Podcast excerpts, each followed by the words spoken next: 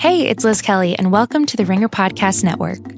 Season 8 of Game of Thrones begins this Sunday, which means binge mode Game of Thrones makes its long awaited return, with your resident experts Mallory Rubin and Jason Concepcion guiding you through each episode. And to get your fix every Sunday night, Chris Ryan joins Mallory and Jason on Talk the Thrones, a Twitter after show recapping each episode throughout the season. So make sure you check out the Binge Mode podcast on Apple or Spotify, Talk the Thrones on Twitter, and for even more Thrones coverage, you can head to theringer.com. Finally, it's the NBA playoffs. Go check out theringer.com for everything you need to prepare for the postseason, which starts on Saturday afternoon. We have NBA Desktop. It's back from its hiatus uh, with Jason Concepcion talking about Magic Johnson's departure and previewing the NBA playoffs. Have Zach Kram on the postseason and so much other content from Dan Devine, Jonathan Tjarks, and everybody else on our website. One note today's podcast, we had an audio issue. Um, so the first 30 minutes of the podcast, my voice will be from over the phone, but the f- end of the podcast is normal, pristine quality. But just wanted to note that before we get going.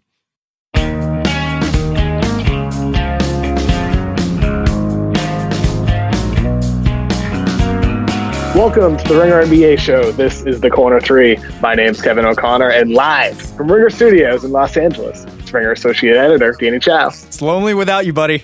Ah, no, I'm missing you, man. I'm home in Boston right now, but hopefully back soon. But also, like usual, on the line of Dallas, we have Ringer staff writer Jonathan Tjarks. What's up, guys? I'm already preparing for our steak dinner. So, me and Kevin O'Connor, we won the NBA Ringer wins pool, which means we're about to get some expensive steaks.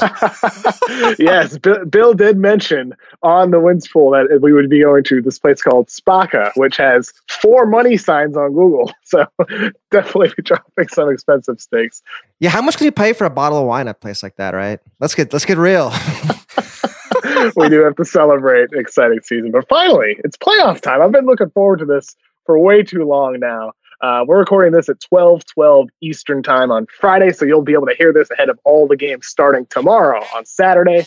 And today we're going to be previewing the postseason and not talking about the draft at all. We'll save that for next Wednesday. As normal, we have Heat Check on Monday, the mismatch on Tuesday, the Corner 3 will instead be on Wednesdays, and then Group Chat will be recording on Thursday nights. the people need more KOC back to back. Uh, I'm looking forward to that. That'll be fun. Uh, anyway, guys, so let's go through all of these matchups, starting with the most intriguing series to the least intriguing series. And we'll pick the series in this order Danny, Jonathan, and then me. So, Danny, you're up. Let's get going. Yeah, I, I'm really fascinated by this Rockets Jazz series. You know, we have the two hottest teams in the league entering playoffs, two of the hottest teams at least. Uh, the Rockets are 20 and 5 in their past 25 games. The Jazz were 18 and 7. Um, yeah, I, I feel like this rematch of last year's second round series is kind of a, a put up or shut up time with Rudy Gobert. You know, you you watch him and you're like, oh, okay, so when is he ever going to change who he is as a player? Do you want him to? And how how do you think he will fare this time around? I think Gobert, to be fair to him, Danny, has gotten a little bit better at stepping out on the perimeter. He's a very deserving Defensive Player of the Year candidate this year. He may very well win the award if it's not Giannis Antetokounmpo. Um, with, with with Utah this year, I think it's largely going to come down to how does that perimeter defense operate against James Harden and Chris Paul? Because if you remember in last year's postseason between U- Utah and Houston, it was Chris Paul that really gave the Jazz defense such trouble. He averaged 24.6 points with 6.2 assists, including 41 points in that series clinching game five victory. Oh, just so iconic. this year they're, yeah. with, they're, they're without Dante Exum, your favorite player. Uh, Royce O'Neale is going to be the guy primarily defending James Harden. Uh, I, I do wonder if they have enough bodies for both Harden and for Chris Paul. Um, if it's more so maybe the perimeter uh, and less so maybe Rudy Gobert. I want to give Danny credit for not picking uh, Toronto Orlando number one. I know you wanted to do it. Thank you for showing some restraint. And I, I like Utah. I love Joe Ingles, but man, I cannot say I'm terribly fascinated by this series. I, I just don't see it. I just don't see the way Houston's playing right now, their style versus Utah is a bigger versus smaller team.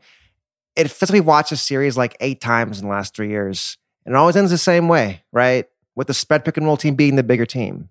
How can it be different this year, though? Is there something that Utah can do? Because I'm fascinated by the idea of teams replicating what Milwaukee did against James Harden, where they had Eric Bledsoe and George Hill, among other defenders, just shading Harden on the left side, constantly forcing him to his right, which took away some of his off the dribble left handed passes. It made it harder for him to effectively get to his left hand at the rim. It took away the left, the step back jumper to his left as well. And I, I wonder, will teams do what Milwaukee did? Because I think Utah at least has the, the guys who can do it against him. Uh, Chris Paul is different, a different type of player, but against Harden specifically, I don't see any reason not to shade him to the left with Royce O'Neale and funnel him towards Rudy Gobert.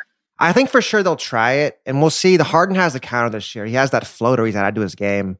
I think that could have pay, that could have huge dividends only in this series going forward. That's something really to watch in this series. Is that that little game within the game? Right. But how can they how, how can they make it interesting though? recently they've been uh, putting I, I, think they've been having Derrick Favors rest for the past what like five games. I think he he played a game in Denver, I believe. Uh, but in those games where he's been out, I think the Jazz have kind of been fine tuning certain lineups where you can play kind of a four out system with Gobert uh, manning the the middle. They've either been starting Jae Crowder or Thabo Sefolosha at the four, and some of their most effective lineups are those types of lineups where you have um, Donovan Mitchell, Royce O'Neale, Joe Ingles, Jae Crowder, and Gobert all out on the floor at the same time. And I wonder if Quin Snyder's just kind of making sure he has enough reps with these smaller, more perimeter oriented lineups uh, to test for the Rockets. I could see that. And then I could see Houston going the next step and playing those PJ at the five lineups. That's what I really want to see in this series because I think for Houston, it's all about Golden State next round. It's those PJ at the five minutes. It's there's other, and there are other perimeter guys. So if Dan, Danny's favorite, Danuel House, Austin Rivers, Iman Shumpert, these guys were not here last year. I think can those guys be a little more versatile on offense than your Ariza's, Moute's? And that could pay huge dividends not only here, but going forward. In terms of lineups, it seems like we're all in agreement for Utah that the best move is to bring Derrick Favors off the bench, which is something they did do during the regular season. He came off the bench six times during the whole season. Three of those games were against the Rockets. Uh, are we all in agreement for that for Utah? Like you said, Danny, it seems they have been preparing for that. I think so. I, Favors has been very, very good this season. Uh, his rim protection numbers are amazing. And you wonder if you bring him off the bench, you play him in that second unit, if that might force the Rockets to stay big, stay playing a guy yeah, like Nene or exactly. Faried. Um, Manimal. Yeah. No, exactly. I think for Utah, it, it, works both ways, where it helps your starting lineup, bringing him off the bench, but also it could force Houston to stay big, or it makes it a more challenging, uh, a more challenging decision for Houston to decide to go small, as you suggested, Tjarks. But either way, you know, regardless of what Houston, what Utah is doing on the offensive end of the floor, I'm concerned about whether the Jazz can generate enough points against this Rockets defense. But there's there's one positive indicator looking at their regular season games this this year. The Jazz attempted 76% of their shots either at the rim or from three against Houston, and that's a really strong shot distribution, especially against Houston, which is usually pretty good um, at forcing sh- uh, teams into shooting mid-range jumpers. The problem is, is in those games, Utah shot only 32% on spot up threes compared to 37% against all other teams, and only 19% on off the dribble threes compared to 33% against all other teams. So I, am wondering, John, do does Utah have enough weapons on the offensive end of the floor to, to continue generating those open shots, but actually making them? It's all about Donovan Mitchell. I mean, I remember it's, it's all going to come down to him. I think one thing interesting to watch. So Houston's been starting Paul, Harden, Gordon. Can Mitchell attack those guys enough to force them to play some of their other perimeter guys as starters? And he had that one game in last year's playoffs. And he had like eight or nine assists. Like he has to play that kind of all around game. He has to kind of be a superstar to not even a chance to win the series. That was the game where a lot of people who you know just watched Donovan Mitchell occasionally were like, "Oh, wait a minute, he can pass." he can pass. you know, and I think you know he's not a pass first player by any means. He's a score first point guard through and through, and he and he always will be. But when he does want to turn that on, I, I think he has displayed the ability to be a playmaker. Going back to his time at Louisville, it's just not his primary uh, strength. Right. Um, but, but, he, he is going to have to activate that, Danny. Yeah, I feel like it's also complementary to the games that, you know, Joe Ingles loves to play. You know, he is kind of a pass first type of player. Uh, and so they, even though there is no basically traditional point guard in that starting lineup, uh, you know, unless Ricky Rubio comes back and and assumes that role, um, I think the Jazz starting lineup at least can match up pretty well with the Rockets. It, it's more a matter of once, yeah, once the Rockets make those adjustments, how did the Jazz respond? Could the Jazz go even smaller? You know, I'm going to go there. like instead of playing Favors behind Gobert, maybe just go like Thabo or Royce at the five with Tucker and just go crazy. Let's see some adjustments. The Jazz in the last two years, one and nine against Golden State and Houston in the second round. Like Quin Snyder, don't be make some moves, man. Try different things. Okay, so so we're saying Thabo, Jae, Royce O'Neale, Ingles, and uh, Mitchell. Mitchell. Yeah, if they're playing Tucker at the five, why not?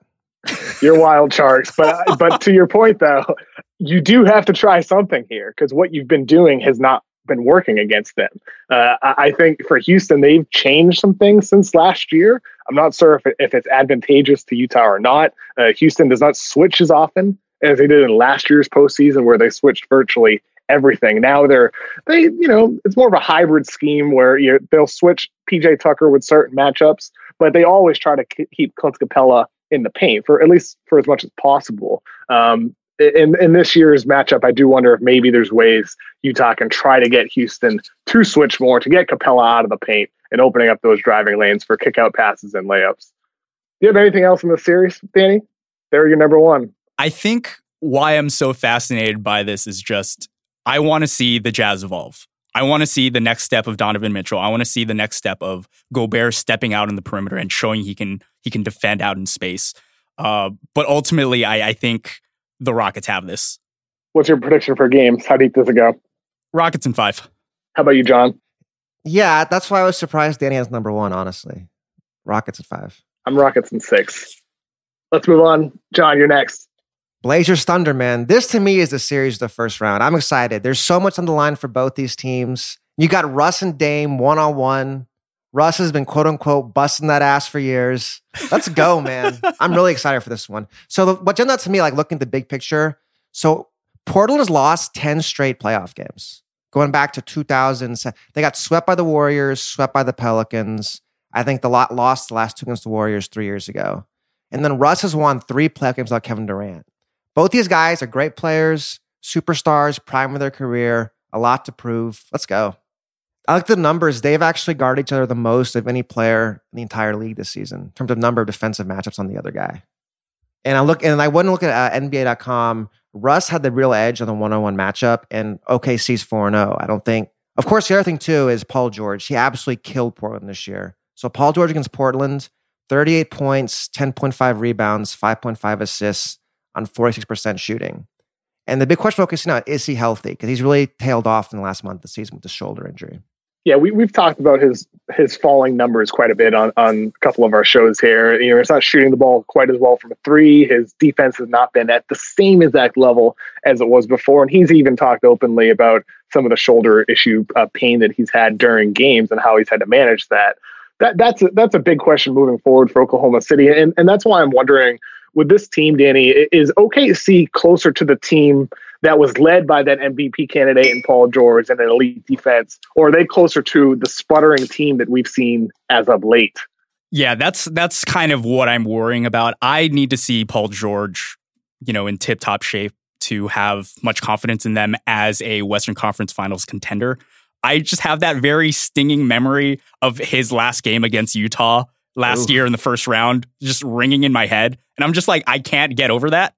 Uh, so I I need to see. Well, also because last year when he started the playoffs, he he looked amazing. It just petered off even during that one round. Yeah, I mean, with with the team transitioning into the postseason here, I'm I was thinking about this matchup specifically while reading Zach Kram's spectacular piece uh, today on the Ringer about how recent regular season results have no correlation or very small correlation with the results in the postseason. Um, so for Oklahoma City, it's not as much the the results that matter as, as entering the postseason as much as the health of some of these guys, right. particularly Paul George. And the same is also true for Portland as well. Uh, right now, I, I'm I'm feeling I'm I'm more disappointed. I'm more angry than I ever was before that Jusuf Nurkic got hurt because what a brawl it would have been. It's cool that we're gonna get Enes Kanter versus Steven Adams. Like that's cool. That's great. Is it though? yeah, it's it's like not because Kanter can't defend anybody. If you remember, Kanter, uh, this is the series, what, two years ago, last time he was in the playoffs, that was the famous can't play Kanter when he was in Oklahoma City. Exactly. So, like, if you can't play Kanter, Meyers Leonard isn't really going to be much of an upgrade at all, if he's even an upgrade one bit over Kanter. And then if you do go to Zach Collins, look, like, we all like Zach Collins on this podcast. I, I know, I know you love him, Tjarks. It was only a matter of time if we got to Collins Hive. Only a matter of time. Ad, but for now, though, Adams would toss Zach Collins around like a rag doll. And I'm not finding any answers for Portland at the center position. And I'm, I'm feeling like Portland's only real hope here is to pray that Russell Westbrook shoots the Thunder out of the series. So, Tjarks, can you give me any hope for Portland? Well, I think the other thing, too, is against OKC's bench, OKC really only trusts like five or six players. And really they've been counting on Paul George to carry their second unit and their first unit all season. Like he has to play like 40, 45 minutes a game on these big games. And Portland's got a nice solid eight, nine man rotation. If you can attack Nerlens Noel, um, who's even on their bench? I mean, Raymond Felton's playing a lot right now. Uh, oh my god! Seriously, I, I, my mind's blanking. Who's their backup wing in Oklahoma City? They have uh, Markieff Morris. They have Dennis Schroeder. Yeah, I'm saying a backup wing though. Abdel Nader. Yeah, Abdel Nader. Yeah, Portland's best chance in the series is to win those minutes, win those Schroeder, non Paul George minutes, or just really that's the t- that's the time they have a much deeper team with Rodney Hood compared to the guys you just listed in Oklahoma City. I don't know, man. Rodney Rodney Hood, Seth Curry, Jake Layman. You know who the the Blazers bench does have now? They have Anfernee Simons. Oh no, Anfernee Simons, who and this is a stat from Reddit. Three teenagers in NBA history have posted 37 or more points with nine or more assists. LeBron James, Kevin Durant, and Anfernee Simons. Nice. Is he on the is he on the playoff roster? he, he should he should be after game 82, baby. He absolutely should be. I mean, yeah, they got they got Curry. They have a good wing. They have Seth Curry, Jake Layman, Rodney Hood off the bat. That's a pretty solid backup wings. With Simons, the Blazers absolutely have a chance, but I'm going with OKC in five. I wow. Uh I this is a tough one. I actually do believe in the Blazers bench. I'm gonna go Blazers in seven. Nice. I'll split the middle. I'll go I'm gonna go OKC in seven. Paul George comes through at the end. Okay, I like it. I like it. So two for Thunder, one for Portland. Let's shift over to the Eastern Conference for a minute. Um, I'm going to go with the Sixers and the Nets. Uh, and this is probably not the most intriguing series on the surface, but I, am intrigued especially because of Joel Embiid's health right now. He's dealing with a sore left knee that's kept him out of a lot of games since the All Star break. And Brett Brown uh, and and Elton Brand were very vague about his availability this weekend, so we'll see about that. But whether Embiid's healthy or not, um, especially if he's not healthy, it's going to be fascinating to watch this series from a tactical perspective because Brooklyn's pick and roll offense is critical to their success, but also for Philadelphia they have not had an elite pick and roll defense this season. So I, I do wonder with D'Angelo Russell and Spencer Dinwiddie, how will the Nets try to exploit defenders like JJ Redick and TJ McConnell? Will they seek out mismatches? How will they uh, operate against Philadelphia's typical drop defense where Embiid or the other pick and roll defender drops to the paint? Um, with D'Angelo Russell, you know, having an effective mid range game, he's been better at getting to the rim as well um, and also willing to pull it from three. I, I do wonder how that matchup will play out over the course of the series. So Tjarks is is exploiting some of these mismatches or these weaker defenders um, on Philadelphia the key for the Nets to actually have a chance of winning the series. I mean, if you think about it, right? If you want to build a team to beat Philadelphia, you'd probably have a team that runs a lot of pick and roll, spreads the floor really well, has a ton of size on the wings to attack them. Brooklyn has all those things. Like just on paper, you know, matchups make fights. This could be, I think, could be a pretty good series just by the terms of the strength weakness of each team's roster. We talked about with OKC and their lack of wings. Philly has nothing on their bench right now. James Ennis, who Houston got rid of as soon as they possibly could, is their best wing off the bench. He doesn't play right. He's out. Yeah, uh, Mike Levin, frenemy of the podcast of the Rights to Ricky Sanchez podcast, uh, has made multiple jokes on Twitter about how Zhaire has no idea where he's supposed to be on offense, but will need to play like 40 minutes a game in each of these in each of these games, just because they have no they have no wing depth at all. I think they'll go Jonathan Simmons. I, I guess because he has experience. Playoff experience, yeah, yeah. Two years ago, he was uh he made his money off off the uh, OKC series. Yeah, I mean, I, does Brooklyn actually have a chance though? I mean, like, or or is it like even even though it's Friday right now and the series starts tomorrow, is it still too early to tell without knowing Joel Embiid's availability? Because ultimately, he's by far the best player in the series, and he has just murdered Brooklyn this season. Um, just dominated them. I mean, I really, really like uh, Jarrett Allen. I really like Ed Davis. Um, but those guys cannot stop Joel Embiid. Yeah, we have the numbers here. It's 30, 14, and 5 on 60% shooting in those games. And, and like specifically in those matchups, the Sixers scored 1.2 points per possession on possessions that Davis defended Embiid, 1.3 points per possession when Allen was on Embiid. And then intriguingly, the, they scored only 0.9 points per possession when Rondae Hollis Jefferson was Joel Embiid. Oh, hey, and, and, small ball. Embiid killed killed RHJ individually. He was shot five of seven against him. Um, but you know, I'm not sure that's sustainable for Brooklyn if they do go small. But Jarrett Allen, like as much as I like him, nice player, nice kid, nice hair. He just doesn't have a chance against Embiid. He does not. So like, maybe you do have to go small, John. Maybe this is the series. One other thing on this series, uh, I, I'm I'm going to be interested to watch how Kenny Atkinson coaches because he, he's a guy who's not afraid to get weird. You know, he used the box box and one defense earlier this season against Kemba Walker.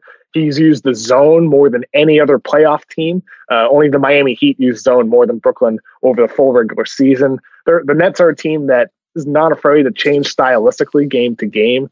And, you know, if Embiid is out, there's a real window here for Brooklyn to win the series. They're not going to win if Embiid's healthy um, and effective. Uh, but I think in terms of laying a blueprint or or confirming what we may feel is effective in in, in stopping Philadelphia, I'm intrigued by what Brooklyn will be able to show or try or experiment with uh, in this first round series, which might be something for teams to follow moving forward. I think you make Embiid a passer if he's in. Like I honestly, can get like eight nine assists in the game. I'm doubling him every time. Make Simmons shoot, make Butler shoot, make Embiid make decisions. Maybe that's the move, helping off of Ben Simmons, trying to turn him into a cutter, turning Embiid into a passer, because um, they're going to post Embiid a lot for sure. What's your prediction, you guys? Hmm. Sixers and six? I was really thinking, ah, Sixers and seven. I, I can't do it. Really? Wow. I'm Sixers and five, and I'm the one who picked it. Obviously, that depends on Embiid. But yeah, I'm going Sixers and five. It'll be a very competitive series, some very competitive five games. Danny, you're next. What do we uh, got? we got the NBA TV series. We got the Nuggets uh, very, and Spurs. Very appropriate for you to pick that. Very appropriate. so yeah, so this so the Nuggets and Spurs have been relegated to the NBA TV uh, landscape, the wilderness out there, uh, mainly because I feel like the Nuggets have to earn it. They they haven't made the playoffs in like five years. You know, they're they're the number two seed, but we don't know anything about them. Come, you know, the the crucible of postseason basketball. And uh, yeah, so neither team can really win on the road. They both have terrible road records. Um, but I wonder if that's enough of an advantage on Denver's side to kind of cancel out the fact that Pop probably knows exactly how he wants to play this series. People seem skeptical of the Nuggets, Danny, despite the fact they have the number seven offense, despite the fact they have the number 10 defense, MVP candidate, and Nikola Jokic, a deep roster. They won 54 games, which is not easy to do in the loaded West. So if you if a fan hasn't watched Denver all year and they're hearing those stats, they're probably wondering why people are skeptical. So, all right, Kevin, I gotta say, people are skeptical because they haven't watched Denver all year, as you just said. Still, people who have watched Denver all year are skeptical heading into the postseason. Why? I think it's just a matter of Jokic being the unique player he is. He's not a guy we've typically in. He's not a guy we typically envision dominating in a postseason series. You know, he just doesn't have the athletic uh, advantages that most players have, most stars have. And when you're looking at that team, it's built around him being able to get, you know, his passes off to shooters. The problem with that is the Nuggets have been really bad shooting the three over the past 10 games or so. They've closed they've closed the year out pretty pretty roughly. And they have a bunch of streaky shooters and the Spurs under Pop over the past 20 years have been very much, you know, a team that can they've been a team that can exploit teams that can't shoot. That's that's just what they do. Yeah, it feels like Denver has kind of skipped a step. Like normally in this progression of these things, You make the playoffs as a low seed your first time. You lose, you get experience. You come back in year two. Okay. But Denver skipped that whole year because they missed the playoffs last year. And now it's like, oh, no one trusts them because they have no playoff experience. How will Jokic do on defense? How will Jamal Murray do? Like, do they have weaknesses that can be exploited in a seven game series? We haven't seen any of them play in a seven game series, really, since Paul Millsap. Yeah, Will Barton is the only other guy who has like and he only has one season of playoff experience, and that was again five years and ago. He was he was a bench guy too, I think. Yeah. Then I was going to say the Nuggets played this absolutely perfectly to close the year to get by far the best matchup for them. Uh, losing the games that they did uh, against Portland and against Utah, and then beating Minnesota with that comeback uh, in the final minutes, got them, I think, by far the best Really? series for them. I think more so. than the I mean, Clippers. well, I mean, besides the Clippers, um, but like of, the possibilities heading into the final couple of days, I think San Antonio by far the best matchup for them. Like you mentioned Nikola Jokic as, as the unique player that he is. I would not want Nikola Jokic in a matchup against a heavy pick and roll uh, player. Um, I'd be I'd be happy with this matchup um, for Denver compared to going against a Russell Westbrook. Um, and also, you're avoiding Houston in that second round as well. Um, I'd much rather have this side of the bracket that they're on, where that second round matchup is either going to be Portland or, or Thunder instead of potentially facing Houston uh, in the second round. I, I think I think Denver played this pretty well for themselves on both fir- uh, the first and second round, where they could they have a path. Well, everyone on this side of the bracket does for sure. Yeah, definitely. Um, Tjarks, you noted uh, before we started this podcast who guards LaMarcus Aldridge for Nicole uh, for the Denver Nuggets. Who, who do you think it should be for Denver? That's tough because I feel like he kind of has an edge on Jokic and on Millsap. I think he shot like 54% from the field against Portland against Denver this year. So I'm not sure how that's going to play out. I mean, maybe Mason Plumlee is their best guy because he gives them the best combination of size, length, and speed on uh, Lamarcus. I think DeRozan too could have a big series. He's got the size on Gary Harris, who's really their best perimeter defender. I guess they'll have Torrey Craig on him too. But this feels like it could be a long series if they can't control Lamarcus and DeRozan. Yeah, it's going to be interesting to see what San Antonio does with that front court because you know in their last two matchups when Millsap was healthy for both those games between Denver and San Antonio, Jokic spent 62 possessions on Aldridge and 41 against Poeltl, um, and Millsap had 38 against Aldridge and 39 against Rudy Gay in lineups where Aldridge was the only true big on the floor. Maybe that's something San Antonio goes to more often, even though at least statistically the Aldridge Poeltl front court performed well during the regular season. Maybe they'll go a little bit more with Aldridge at the five to, to try to space out Jokic on switches, perhaps, um, or even just bringing Millsap away from his roaming role um, near the paint. That'll that'll be something to monitor.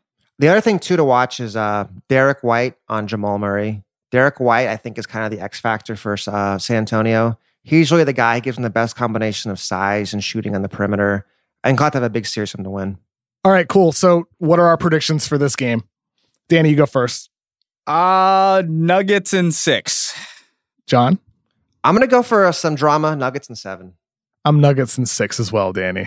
Uh, next up, John, who do we have? Uh, we got your boys, KOC, Celtics, Pacers. I'm surprised it's not a little higher, actually. Um, I guess the big question is Marcus Smart. So what happens? So he, he got hurt with the last game of the season. Who replaced him in the starting lineup, and how much of a loss is that?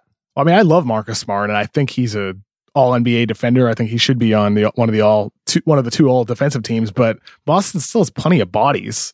They still have plenty of guys that they can throw out there and be effective defenders, especially in this first round series. You know, you can put Jaylen Brown in the starting lineup. Still have Tatum, Marcus Morris, Terry Rozier, uh, Semi Ojeleye can play if, if he has to. There's plenty of bodies on Boston's roster to overcome the loss of Marcus Smart. And didn't mention Gordon Hayward as well, um, who is obviously not near the same level of a defender as Marcus Smart, but he has gotten a lot better over the course of the season on the offensive end of the floor. So I think that gain um, will help out Boston out. And look, Indiana, they've they are a great story. You know the way they performed after the Victor Oladipo injury, uh, but they have really lost some of that luster that they had uh, immediately following that. I I don't I don't see Indiana having much of a chance in this first round series. So you want to tell us about Gordon Hayward, KOC? Is he back? Are we buying this this time? Is this latest Yeah. resurgence for real? I'm I'm buying it for sure. This is the longest continue you know run of success for him all season long. He had little spurts before. Um, I, I, thought Danny Ainge had an interesting quote that I saw tweeted out a couple couple minutes before we actually recorded this, and and he he said uh, to I think NBC Sports Boston that he looked at Gordon Hayward as a as a first round draft pick entering the season, where where he knew the Celtics were getting a good player, but because he was you know like a rookie, he's not going to be an impactful player early in the year. Um, but he'll improve over the course of time and then be somebody who can contribute. And that's sort of what's happened with Hayward this season, where it's been incredibly frustrating watching him play. Um, but the last 20 ish games or so, the last month and a half, I think he's looked not exactly like how he was in Utah because he's doing it against bench units. Um, he's not uh, playing with as much volume on the offensive end, but his production has been really, really good. He's shooting the ball better and getting to the line more frequently as well at a rate comparable to his career in Utah. So I, I'm totally buying. Are you buying Gordon Hayward as well, Danny? One thing I, I know we had mentioned that, you know, we, we mentioned the Zach Kram piece about momentum. Uh, but I just want to point out that Gordon Hayward, in their last meeting against the Pacers, went perfect from the field and perfect from the line. 21 points on nine of nine shooting, three of three from the free throw line. If he gets that up, you know, the, the Celtics are sweeping this. Do you think he stays off the bench, keep him in his role, or move him back to the last starting lineup? I think he starts with with Smart out. I wonder just because in terms of having the ball in his hands more on that second unit, if it makes more sense to kind of stagger that. Oh wait, but they, they have the option of, of going with Jaylen Brown too, right? With starting. Yeah. Has he looked has he looked okay uh coming back from back spasms? to be determined with Jaylen Brown. Um, but in, in, his last game, he did play against Washington. He he did look fine, and from what I saw in that game, yeah, uh, I, I, think one of the issues for Indiana in this series is that Miles Turner, not quite an All NBA defender or not, not quite a Defensive Player of the Year candidate, uh, but he's still an incredible defensive player. The problem is, is you know what he does with rim protection is not something Boston is going to do. They're not a team that gets to the rim very often. So Miles Turner's best skill, I'm not sure, applies quite as much in this series um, as it might in another against another team that does get to the rim. Boston just doesn't get to the rim anyway. I guess it's interesting. Also, will they keep starting Aaron Baynes? They've been going to those bigger lineups lately, or will they move Horford back to the five and make Turner kind of get on the perimeter a little more? And then from Indiana's side, I think if they're going bigger, that's where you could see Thad Young have a big series. They're going going against Baynes or Horford. Obviously, Bojan Bogdanovic has been huge for them. I think they're going to need Sabonis, but you know, as you go over these matchups, it doesn't seem as it doesn't seem as like it's going to be a tough tough climb for them. And they got Darren Collison and Kyrie too. It's just there's a lot of there's a lot of spots where it's going to be tough for them. Yeah, th- there's a lot that can go wrong for Indiana in this series. I, I think ultimately for for Boston, uh, they need they need to f- refine themselves that that that ability just to chase down 50-50 balls, playing with second efforts. Uh, as much as they've been better to close the season overall, um, but that there's still something missing from them. And maybe against Indiana's grinded out style, um, constantly, you know, put, trying on every single possession, maybe Boston is able to to find themselves in this matchup against Indiana. But without Marcus Smart, uh, who's really the heart of that defense, uh, uh, but uh, next to Al Horford, I'm skeptical um, they'll be able to find that moving forward. Well, I mean, the biggest thing is just playing Al Horford more minutes. So it's crazy. Like in the last 15 games, when Horford is on the floor, they're plus 7.9. And the next rotation player is Tatum at plus 1.9. Like he's been the key for them all season. It's Al Horford time, folks. Yeah, Al Horford is going to be somebody who has to play more. Uh, you know, last year in the postseason, he averaged 36 minutes. Um, he's not fully healthy right now, um, but maybe they've been conserving him a little bit for this postseason run. so. Yeah, ab- absolutely. Uh, I- with this series. I'm going with uh, Celtics in five. How about you guys? That feels about right to me. I'll go. I'll go Boston in five too. I, I think Indiana has a little bit more fight in them. Uh, Celtics and six. One more game. You know. I dig it. I dig it.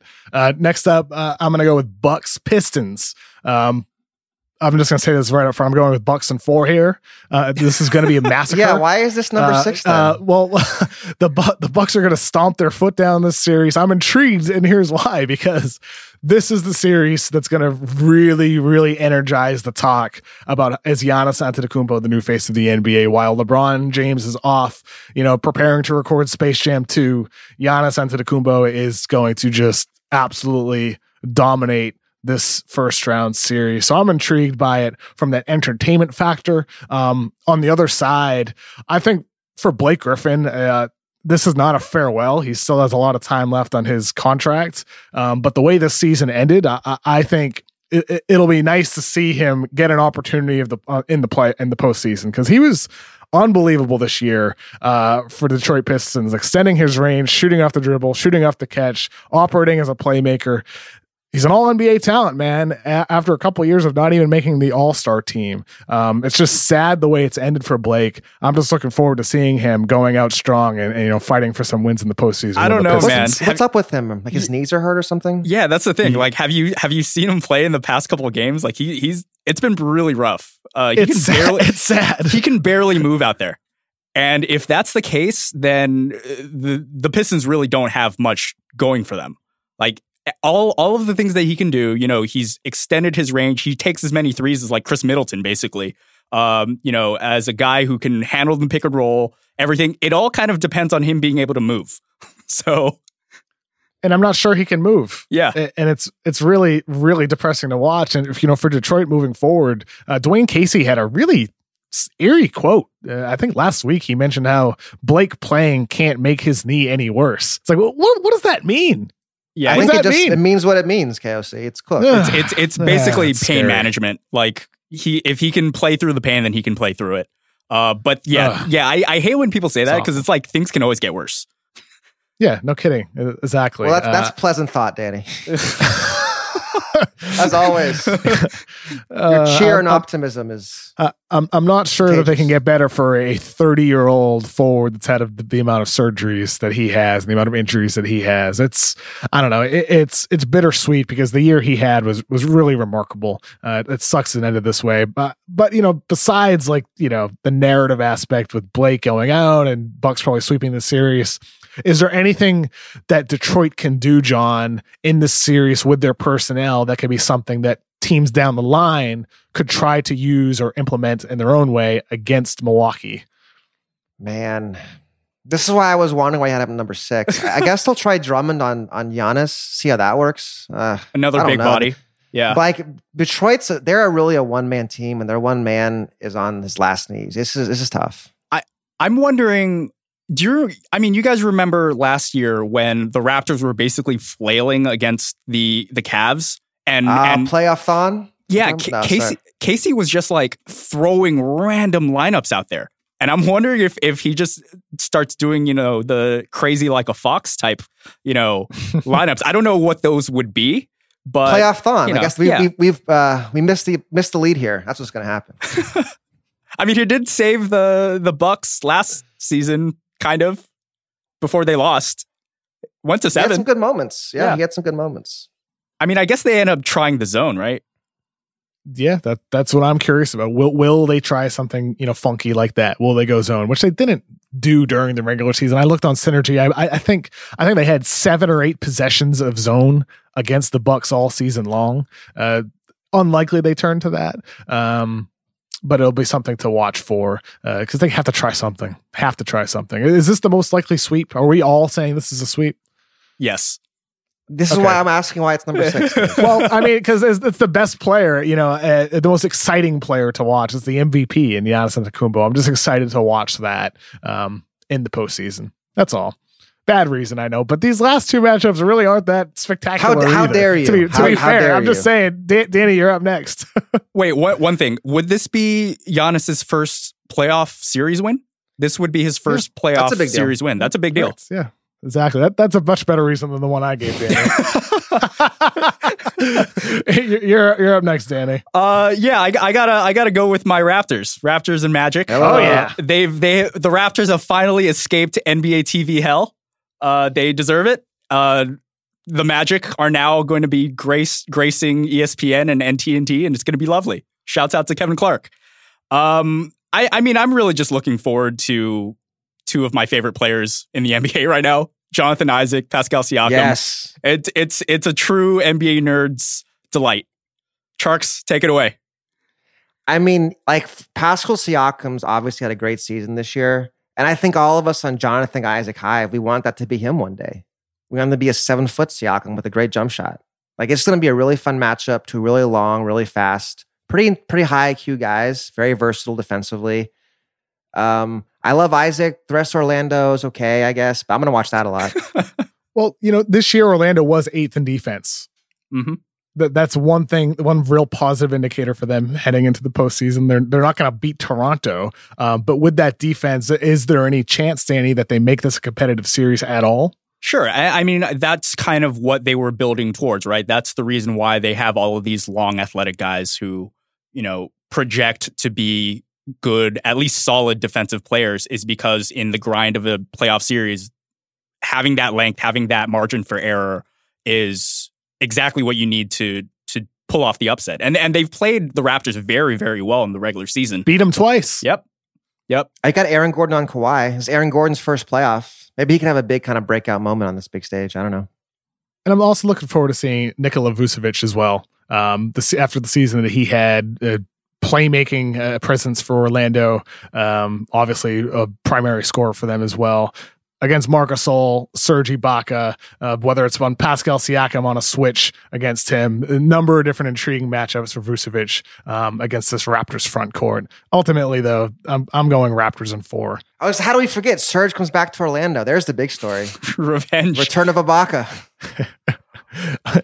ultimately this this series you know despite past mistakes um including that one um it for Orlando this season has been a win man like they had positive development. They made the postseason for the first time in a century. Uh, and we still haven't seen what Mo Bamba and Markelle Fultz can do. So moving forward for Orlando, this season has been a win, regardless of if this is a sweep or not. Yeah, I guess one thing to note is OG Anunoby will not be playing in the series. Oh. Uh, Shams Charania uh, reported today that he underwent emergency appendectomy after being diagnosed mm. with hmm. acute appendicitis. Tough year for a guy, man. Tough yeah, year. it's been Rough. a really tough year for him uh, after a really promising rookie season. You know, obviously, you're looking at him and you're looking at an extremely versatile defender. Um, but he he was just never really able to gain much of a rhythm this season uh, for you know various reasons, injuries and off the court stuff. Um, you know, it's it's been rough. I guess too. There's also the Terrence Ross revenge game factor. Oh man, Terrence Ross has been one of the best bench scorers in the league this season. I could see him going off for like 30 points in a game against Toronto in his old, in his old stomping grounds. That wouldn't stun me. I mean, he's dropped 51 before, so that's not out of the realm of possibility. I mean, he's big. He can really shoot it. He can get his own shot, run around screens. I'm gonna say, I'm gonna say he gets one game for Orlando. Terrence Ross. Ooh. Okay, Raptors in five for you, John. How about you, Danny? Yeah, I have Raptors in five. Last game we have, last series we have Warriors, Clippers. John, kick us off with this exciting series. Yeah, I mean, all I would think about is like, would KD sign with the Clippers? Let's talk about what's really going on here. Like, is that a possibility? you think? Like, would he go to LA? Yeah, I I yeah, think so. I think you should at least consider it, right? You agree, Danny? I think so. I what I'm imagining is do you remember that series where it was the Nuggets versus the Warriors? Basically the the series that kicked the Nuggets out of the playoffs for the past 5 years. Uh, yeah, yeah. and at the end Iguodala talks with who was it? Was it Curry or was it Kerr? And it was just like, okay, yeah, they made like a handshake deal that Iguodala was joining the Warriors. If that happens in this series, I'm going to lose my mind with KD will, talking to like, you know, Jerry West or something? I will say my favorite story of the NBA, maybe the last five years, is that apparently the pitch meeting when Iggy went to Golden State, and they were like, all right, all right, Andre, here's the plan. He's like, no, no, no, I got the plan. We're doing this. Here's the plan. it's to work this way. We're going this, this, this, and the other. Yeah, I mean, I wonder, like, can they make a run at Anthony Davis? Right. I think that's big from this series. Like, if if Shai Gilgeous-Alexander as a big series, that makes the uh, Clippers package for Anthony Davis look a lot more appealing.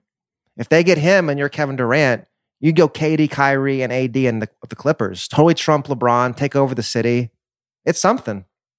Yeah, there there is a lot at stake here besides a series win for the Warriors, which is inevitable. I, you know, sorry, but Clippers do not have a chance in the series. But what is at stake for the Clippers is showing to New Orleans that these assets are going to translate to the postseason, especially Shai Gilgeous-Alexander, who was terrific. And like you loved him going into the draft, John. Um, and he was, I think he exceeded even probably your expectations this regular season. Um, but now in the postseason has an opportunity to, to elevate that even more. Uh, oh, what, yeah. What, got, do you, what, do you, what do you want to see from him? I got more SGA takes. The best Canadian player of his generation is happening.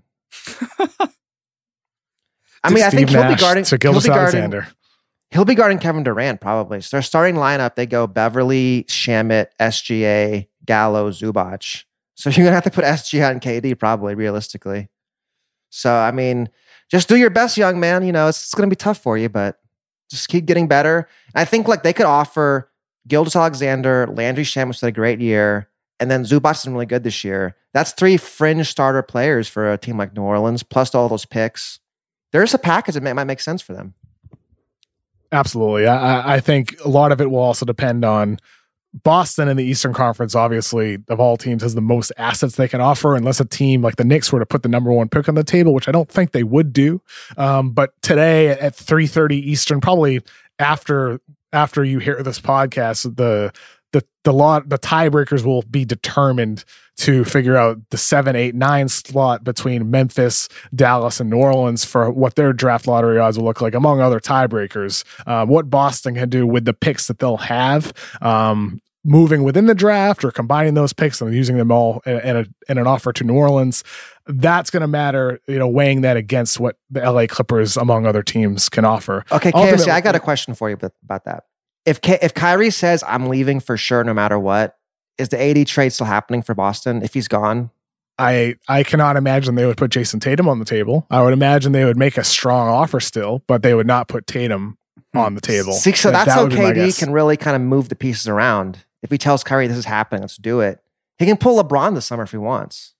KD could do anything, really. Right. I still I still would bet on the Knicks. Um, but ultimately, I, I think for just to tie this back to the actual series here for Golden State, like I think you can look at little things like how does you know Demarcus Cousins translate to the postseason? You know how will he be attacked in pick and roll? Is there anything that other teams can replicate later on? Um, but ultimately, I, am not sure what the Clippers can do on the floor is going to apply very much to what Houston does in the second round or to what, you know, a Denver might do in the Western Conference finals. Uh, these are like drastically different teams in the way they play and in their personnel. Right. And the Clippers are starting like three kids, like three brand new kids.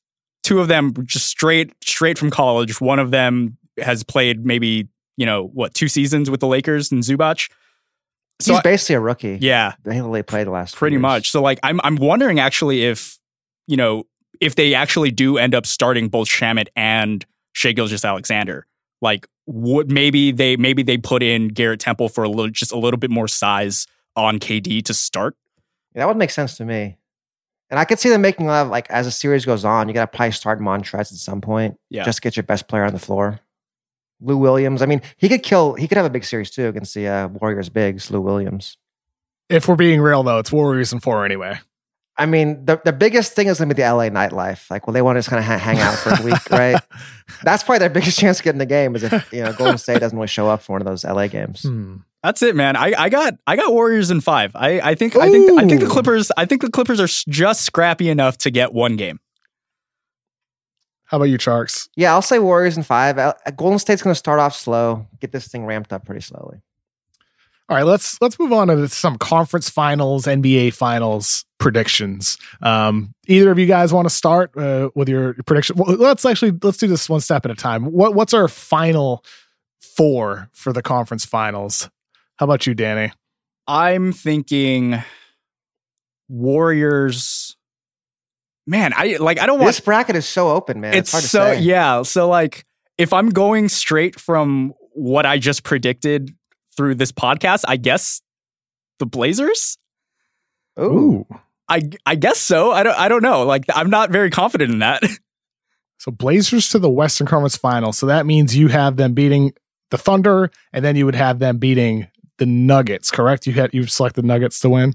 Ah, uh, yeah, I guess. I love the certainty. It's great. okay. All right. How about in the East, Danny? Uh, that would be. Let's see. Uh, yeah, I'll do. Yeah, Bucks Raptors. How about you, John? I mean, I'm got Bucks Raptors for sure in the East. In the Yep, West, man, whew, I almost want to pull the trigger on the Rockets. I really want to do it. Oh, Do it, John. they, do they it. can do it. Do they it. can do it. They can do, do, it. Do it. Uh, Do I, it, I John. can't. I mean, they got. Nah, I Ah. can't. I'm, I'm gonna say Warriors Thunder for content. Warriors Thunder. I could hear KOC groaning off cam or off off mic. oh, I mean, I I have Warriors, Nuggets, um, in the Western Conference Finals, and Bucks, Raptors. Very basic picks here. I got the one and two seeds in each side, and then I'm going with Bucks, Warriors in the NBA Finals, and the Warriors winning that in six games for their third straight title. How about you, Danny? What's your NBA Finals prediction? I got to stay true to my brand. I got Warriors, Raptors, Warriors Nice. in six. Okay, John. Yeah, I'm, I'm gonna say war, I'm gonna say Warriors, uh, Warriors Bucks, but really it's all about Warriors Rockets second round, man. That's the series. I'm pretty bummed with the conference finals. That's gonna be everything, man. That's gonna be awesome. I'm excited to have that in the second round, assuming we do get that. I, I think that'll be great to have a, a battle of two titans in the second round. It'll be cool. A fresh Really Chris nice. Paul. Yeah. yeah, Yeah, exactly. I'm I'm totally digging that, to be honest. Well, guys, that's all we have time for today. Thanks, Danny. Thanks, John. Absolutely. Yeah, it's good. I'm excited. The playoffs. Yeah, yeah, man. I'm I'm pumped. Uh, like like I mentioned at the top of the show, we're gonna have a revised schedule next week and throughout the entire postseason. John Gonzalez will be back on Monday with Heat Check. It'll be me and Chris Vernon on Tuesday with the mismatch, and then it'll be us three back every Wednesday during the NBA playoffs. Um, and we'll be doing more draft talk as well moving forward. Um, and then Thursday night's group chat we'll be recording. It's the best time of the year, guys. I- I'm excited. Lead up to the draft and free agency. Um, looking forward to these couple next couple months with you. Yep, let's do it.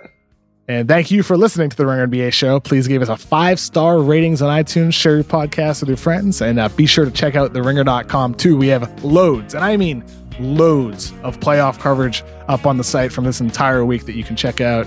And next week, we'll be expanding the Ringer's 2019 NBA draft guide as well, with some other goodies as well, including my scouting reports and some stuff maybe from Zach Kram as well. Looking forward to that. Anyway, happy NBA playoffs, everybody. Enjoy the weekend. Yeah, let's do it.